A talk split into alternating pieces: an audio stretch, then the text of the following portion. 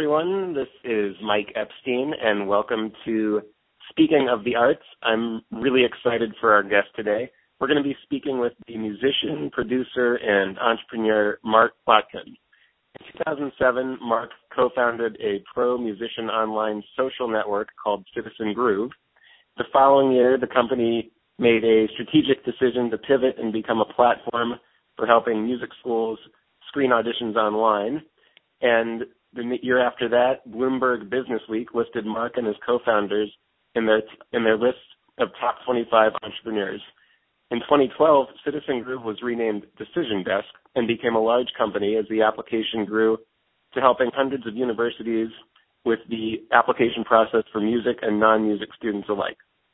That same year, Mark made a record with Rebecca Brand, where he recorded over 25 people in different locations. The album was subsequently nominated for a Grammy Award. And in 2013, Mark founded a new company called Wi-Fi Music School, which connects musicians with students through Skype.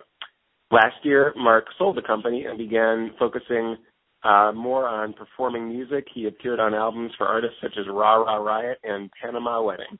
Mark, welcome to the show. Hey, thanks for having me. Absolutely. When when someone asks you what what do you do, how do you typically respond to that? um, it depends on my mood. I can either I can either sort of dodge it, or if I actually think they might be interested, I'll answer with sort of the catch-alls of I'm a musician, producer, entrepreneur, um, occasional educator, and uh, and sort of go from there based on what they're interested in. Yeah, very. It has to be sort of be all encompassing because you're doing so much. I would imagine.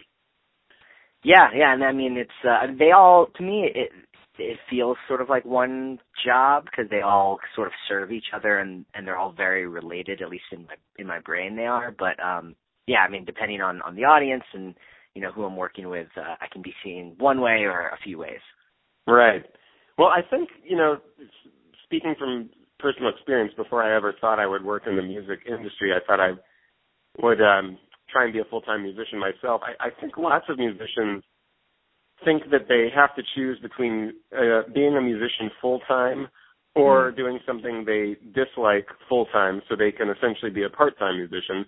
But right. as an entrepreneur it seems you've been able to pursue the best of both worlds, being a musician full time and also building these companies that are really creating value for a lot of people. Was that sort of a conscious choice when you set out? No, um, I think I I think I probably came from the same place most uh, young musicians start out with, which is which is dreaming of something pretty specific. Which for me was, um, I mean, around the time I was in college, I was in a, a band I was very serious about, a band called Miles, um, and uh, and I was also going to school and studying audio recording. That was sort of going to be like my backup thing. And I my you know I definitely dreamt of doing sort of one thing and, and playing and making music, and then sort of each each sort of uh, new arm of what I do, whether it's being an entrepreneur, being a producer, being a songwriter, or an instrumentalist, sort of each each came very organically. So it started out I just like playing the saxophone. Then it was like, oh, I like singing and playing the guitar. I guess I do both those. Then it was like, oh, I want to record. I guess I'm a producer now. And um, all the way to the point where my friends and I wanted to build uh, a professional social network, um, a musicians pro- uh, social network when we were in college. And all of a sudden we'd started a company with none of us having planned on doing that and just sort of see where things grow organically. Seems to be something that's working out pretty well. And uh yeah, yeah. Yeah, so far so good. Well, as I was reading your your bio, I noticed something that stood out to me, and you it seems like you've basically always approached challenges and goals with this entrepreneurial spirit. And one line in particular um, stood out to me when you said, "Even at 10 years old, I prefer making things rather than work with pre-existing systems," and that's a great way to really kind of sum up this mindset that we're talking about. Would you say that's pretty much been true throughout your your whole life? Yeah, I think that um I mean I I know myself and and I'm I'm even you know I'm I'm almost 30 years old and even in people I'm meeting my age and older now it seems like it's pretty common that if you're this kind of person if you're entrepreneurial or even just within the arts if you've always been you know starting groups and wanting to book your own tours and things like that that's usually there like since birth I I find. So I had yeah, rather than you know wanting to do my assignments, I wanted to make home movies or uh, you know messing around with making recordings or you know try to learn the instruments around the house. So um, I think that's always sort of been in me. Definitely, and I want to ask you a lot about the Citizen Groove and the transformation and all that of what you know how you guys came to grow it. But before we do, um, another thing that stood out to me when I was reading your bio is I, I, you wrote that you're you were inspired to play the saxophone after seeing the Simpsons character Bleeding Gums Murphy. Would you say that's pretty much true? Yeah, well, that was that was what got me. I don't think I'd ever seen a saxophone um until that, and then from there it was it was going to school and and uh you know hearing the uh one of the band directors playing it in person, and I was I was just blown away. But it was the the original Jerry all came from watching too many cartoons as a little kid, so credit back to him. Yeah, I not to dwell on the subject, and I haven't watched the show in years, but I do have the sense of, um, for whatever it's worth, The Simpsons having this connection. Of course, to music, they've had huge acts, yeah. musical acts throughout the whole uh, tenure of the show, but also um, there seems to be a, a sort of very subtle um, jazz influence throughout the show as well. Um, yeah. Lisa Simpson's character, but I'm also remembering an episode where Bart Simpson started playing the drums, and they basically in the show had him do um "Take Five. which was like yeah. so random now that I think about it, but it's just another example of that music really permeates the show, which I always loved. Oh yeah, and I actually remember um one of the first CDs I bought like with my own money when I was probably like early middle school or something was like a Simpsons music CD where it was all the characters like singing songs that they made like Springfield themed, but it was all they were all like covers of like very um sort of like niche blues songs and like and some bebop stuff and yeah, there were definitely some some real music nerds behind the scenes in that show. Yeah, yeah, pretty cool. So tell me the story of Citizen Groove. What was it? How did it come about? Why did yeah. it ultimately transition to Decision Desk? So it, the, the real beginning started in um I want to say 2007. Um, it was my sophomore year at college. I was um, and I was in a joint program uh, between the Cleveland Institute of Music and Case Western Reserve University out in Ohio. And myself and my roommate um, John Knifick, we were sort of coming. We were both musicians, and the the main sort of frustration we had um, was dealing with, you know, at the time MySpace was really the only service for musicians um, to to do anything on the internet, whether it was book a show, book a show or just get your music out to fans. And um, you know, from my experience in my band at the time, using it to book shows, and John's experience just as a he's a pianist getting his music out there, we really thought there could be a better way. So we um, we started outlining this system that was based on uh, assigning roles and credit much more clearly than um, than even sadly it, they still are in most social networks. Um, and that eventually became this citizen groove concept. And uh, over the the next you know couple years, we, we paired up with um, a computer science student who we were friends with on campus named uh, Eric Newman, and we actually built out the first version of Citizen Groove, which we invited about a hundred of our musician friends, you know, across the country to start using. People really enjoyed it, and we actually were able to raise a little bit of money around Cleveland for the idea uh, through a combination of some city grants and uh, some, you know, sort of traditional angel capital. Um, but the whole time, it was really, it really just felt like um, another sort of creative side project for all three of us. It didn't feel like we were starting a company that was going to, you know, remotely change our lives or we were going to, you know, cancel our future plans, um, of which, of which mine were to go to New York and work in a studio. John's was to go to medical school and, uh, and Eric, I think was going to probably go back to Silicon Valley area where he's from and, and get some fancy job. So it, this was, it, this was very much not the plan. It was, it was a for fun thing. And then, uh, really the big, there were sort of two big transitions that happened after that. Um, so when we graduated, uh, we did all end up going separate ways. So I, I came to New York. I started working at um, a mastering facility as, as my day job at uh, Masterdisk, which was actually really great um, while I was also playing music. And it was about a week into that that we got um, a very sizable um, angel group investment, essentially it, it, the equivalent of a of a, a Series A venture capital investment, which um, this is also this is also mid 2009 at this point. So this is after, shortly after the financial collapse. So th- we have, we're surrounded by people telling us that this is pretty once in a lifetime esque. This is, we're being given, you know, a, a bunch of money to work full time on this creative project, and it's also at a time where no one's getting money for anything that they want money for. So sort of um, really feeling that uh, I guess positive social pressure, um, we actually all sort of put our other plans on hold, and the three of us started working on the company full time, um, which uh, which really just entailed trying to get more musicians using the service and, and developing the product. And then the the sort of last big shift that that turned into the modern era of the company was, um, you know, after a few months working on it full time, we really sort of woke up to the idea that professional musicians, uh, sadly ourselves included, really don't pay for anything on the internet. So we didn't really have uh, really have a working business model, even though we we did come up with some you know uh, ways to charge. And so ra- basically, we we realized we have a few months of cash left. We can either scrap this whole thing, go back to our other plans, this was a fun little adventure, or we could try to see is there a way to use what we built. Um, and the uh, the real turning point there was I actually went back to Cleveland for a trip and I visited with the president of the Cleveland Institute of Music just because I obviously had connections there from going there. And I was showing him, um, you know, what we had built along with my partners. And, you know, we were like, is there anything this could, this could help you solve? Any problem this could help you solve? And he opens up this drawer of about a thousand CDs and DVDs.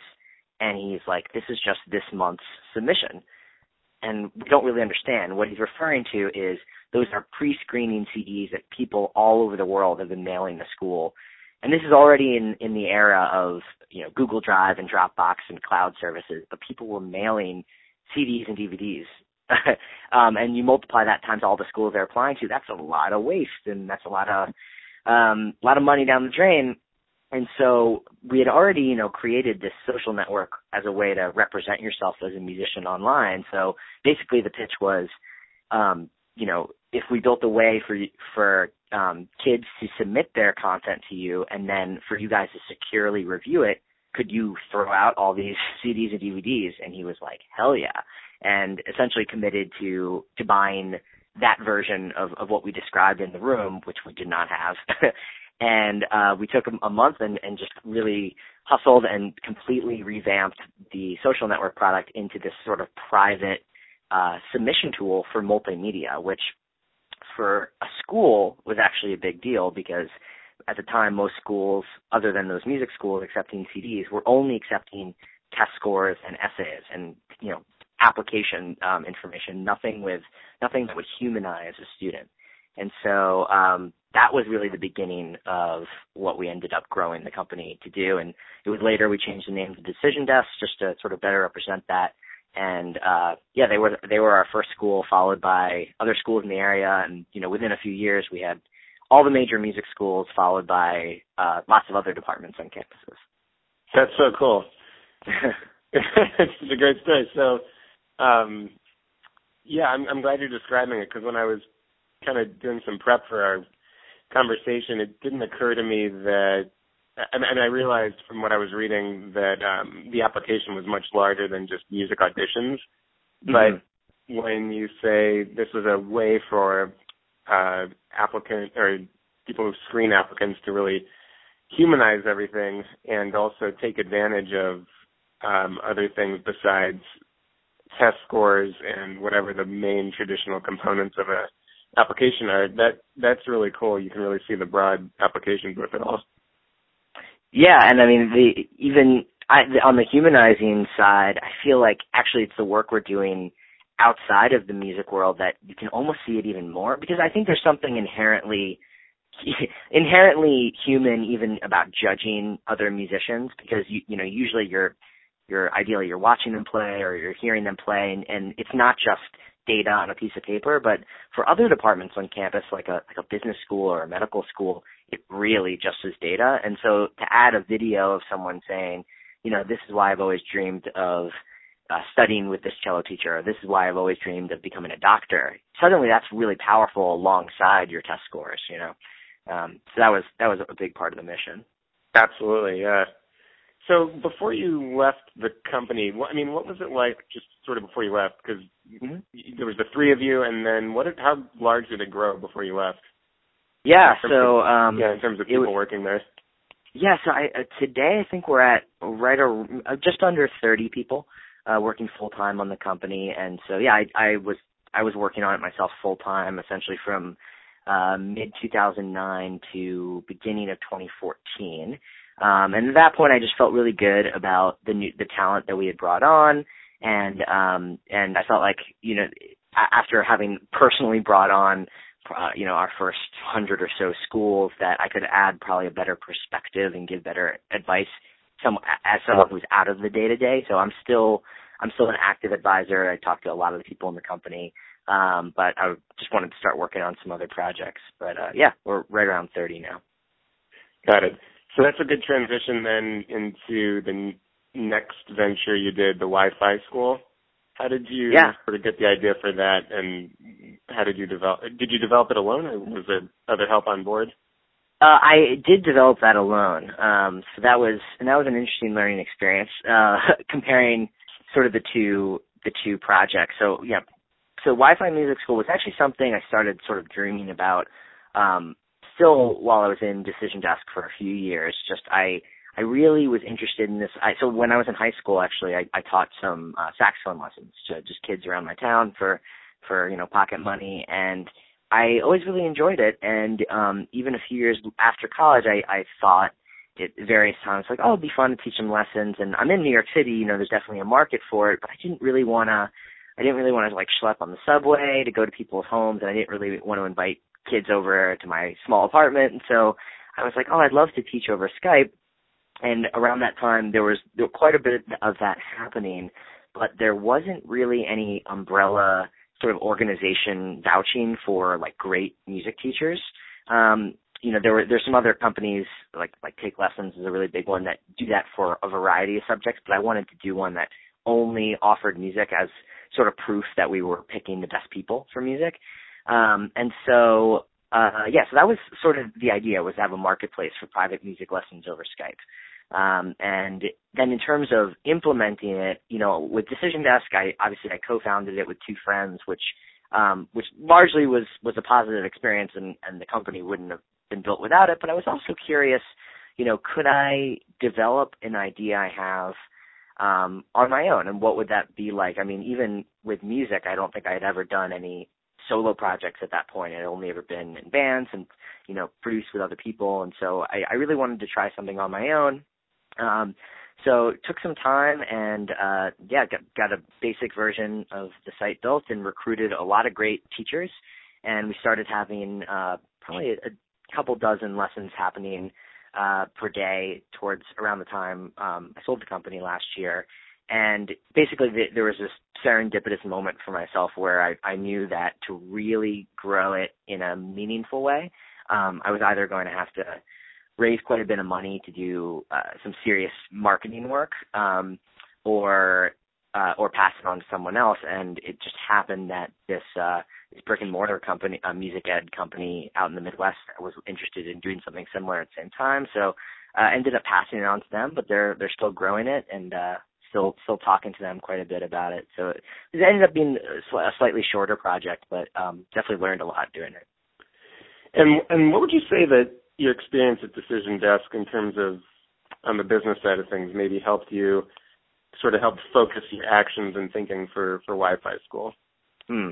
Well, Decision Desk, I really think now was my accidental grad school. So I only have a bachelor's in music, um, but I ended up Decision Desk was my experience of having to learn so much on the fly, and actually revealed a really major thing about myself that I didn't really ever know or ever put a name on, which was um, this this skill of self learning and you know your autodidactism, you know, people call it, uh, you know, this idea of not relying on a school or um, or a set of mentors always to to teach you things. But you know, with Decision Desk, um, when it was just the three of us, I had this really interesting situation where after I had helped sort of design the product and and set the vision, really the only thing for me to do day to day wise when we were that small was to get into like sales and business development, which was not something I'd done or had interest in, but someone needed to do it. so I ended up just self learning, you know, really all the tactics that you have to you have to use to be successful in that world. Um, and yeah, I mean it's it's probably too many to name, but I feel like all the all the startup and and sort of business skills that I I just had to learn on the fly for Decision Desk um, are things I'm still using for whether it's for Wi-Fi Music School or or any new projects. Um, so that's in fact that's like probably the most common piece of advice I give to um, people like starting their first entrepreneurial project is like whatever they don't know how to do rather than I think our instinct in in you know American society is like oh well uh, maybe sign up for a course to learn that or, you know, um, try to, you know, read 20 books before you get started. But the best thing is like just jump in and try to figure it out while you're doing it. Um, because it's, it's really, it's really the, the only way you'll, you'll, uh, you'll see things, I think, at the, at the right level. Right. Yeah. I, I'm definitely a big believer in the idea that you should, to the best extent possible, like try and focus on what you're good at and mm-hmm. I'm saying that as someone who, um, you know, is running this agency and and um, and by nature doing a lot of things that, quite frankly, I don't have as much passion for, and and there's other people out there who are a lot better at some of those things. Mm-hmm. But um, it seems, uh, I don't know. One of the things that always, if I could relate being a musician to running a company, one thing that always really stood out to me as counterintuitive was this idea that as a musician you actually do have to get good at all those things that are you're not good at on your instrument. Like you just mm-hmm. you can't not know how to play a certain scale. I mean, or you can't mm-hmm. not know how to play a certain style of music or whatever. But um if you put that into the whole of a band, then you could kind of say, well, that's true, but you know, you're also responsible for your own instrument. And then we have the bass player, we have the vocalist, so coming together, everybody's focusing on their strengths. Mm-hmm. But there's always this challenge of being an entrepreneur um, to what you're describing is uh, it, uh, kind of struggling for words here, but you know, just the idea that you really um, initially are in a position where you are doing things that you're not really good at, and then ideally, kind of hiring people or outsourcing them, or however you want to look at it. Mm-hmm. Um, did you find some of that to be true with Wi-Fi school, since you wanted to take that on alone? Yeah, yeah. So I, I did end up, yeah, I, I worked with like a, a lot of contractors to help for things that were sort of beyond my skill level or my, or the amount of time I had on my schedule. Um, and I felt, I also felt like that was something I could handle from the management experience that I had at Decision Desk. So as in the later stages of my time there, you know, I was managing quite a few people and that was also a new skill I was figuring out on the fly and made, uh, plenty of mistakes with. Um, but yeah, that was one of the things that, I felt like I got prepped for. Definitely. Well, we've talked a lot about sort of the business side of what you've been working on. Let's talk a little bit about your what you're doing as a musician and some of the current projects that you've got going on. What are yeah. you working on right now? Well, right now I feel like I'm uh I'm entering the second phase of a project that um I guess I guess technically started about 2 years ago, which is um, really my my first solo, although not literally me by myself, but artistically solo musical outing. Um, so I I've made lots of records throughout the years, um, both as a songwriter and a musician. But I, um, I similar, I guess, in motivation to Wi-Fi Music School, I wanted to make a musical statement that I felt like was just me. So a couple of years ago, I took um, a batch of songs that I wrote, and I've always um, written. I've usually written songs on the guitar. Um, you know, even though saxophone is my main instrument. Um, but I took a, a group of songs that I wrote on the guitar, and the idea of the of the the first part of the project was, well, can we take songs written on something like this or on piano and arrange it for um, a situation that doesn't include any um, polyphonic instruments, and, but still make it very accessible, not make it something that's like for musicians only. And basically, I ended up spending a lot of time arranging these songs for uh, drums, bass, cello, French horn, trumpet, saxophone, and vocal. Um, and that ended up being this EP uh, called Minor Faults uh, that came out uh, about a year and a half ago or so, I guess. Um, and yeah, and just been doing uh the past year been doing uh, a series of appearances around that project, which is a whole other new challenge for me of, of having a group that large and and just coordinating, you know, all those people. Um, but that's been really really fun because the songs are stylistically the kind of thing that fit perfectly well in you know like an indie rock club but you have the, these audience members that maybe have never seen a French horn before. So that's kind of fun bringing, um, I think that's sort of bringing like my conser- academic, like conservatory attitude into music that's really for everybody. So that's, that's been a lot of fun. And uh, now I'm starting to write a new batch of songs for that project, but um, possibly changing up the instrumentation a little bit too. Very, very cool. Tell me about your record with Rebecca Brand. Yeah, that was a that was a crazy process. Um, it was a few years back. Um, basically, the situation was, you know, we were starting from a place of a bunch of songs that were had really only existed digitally, so it was all in the box compositions.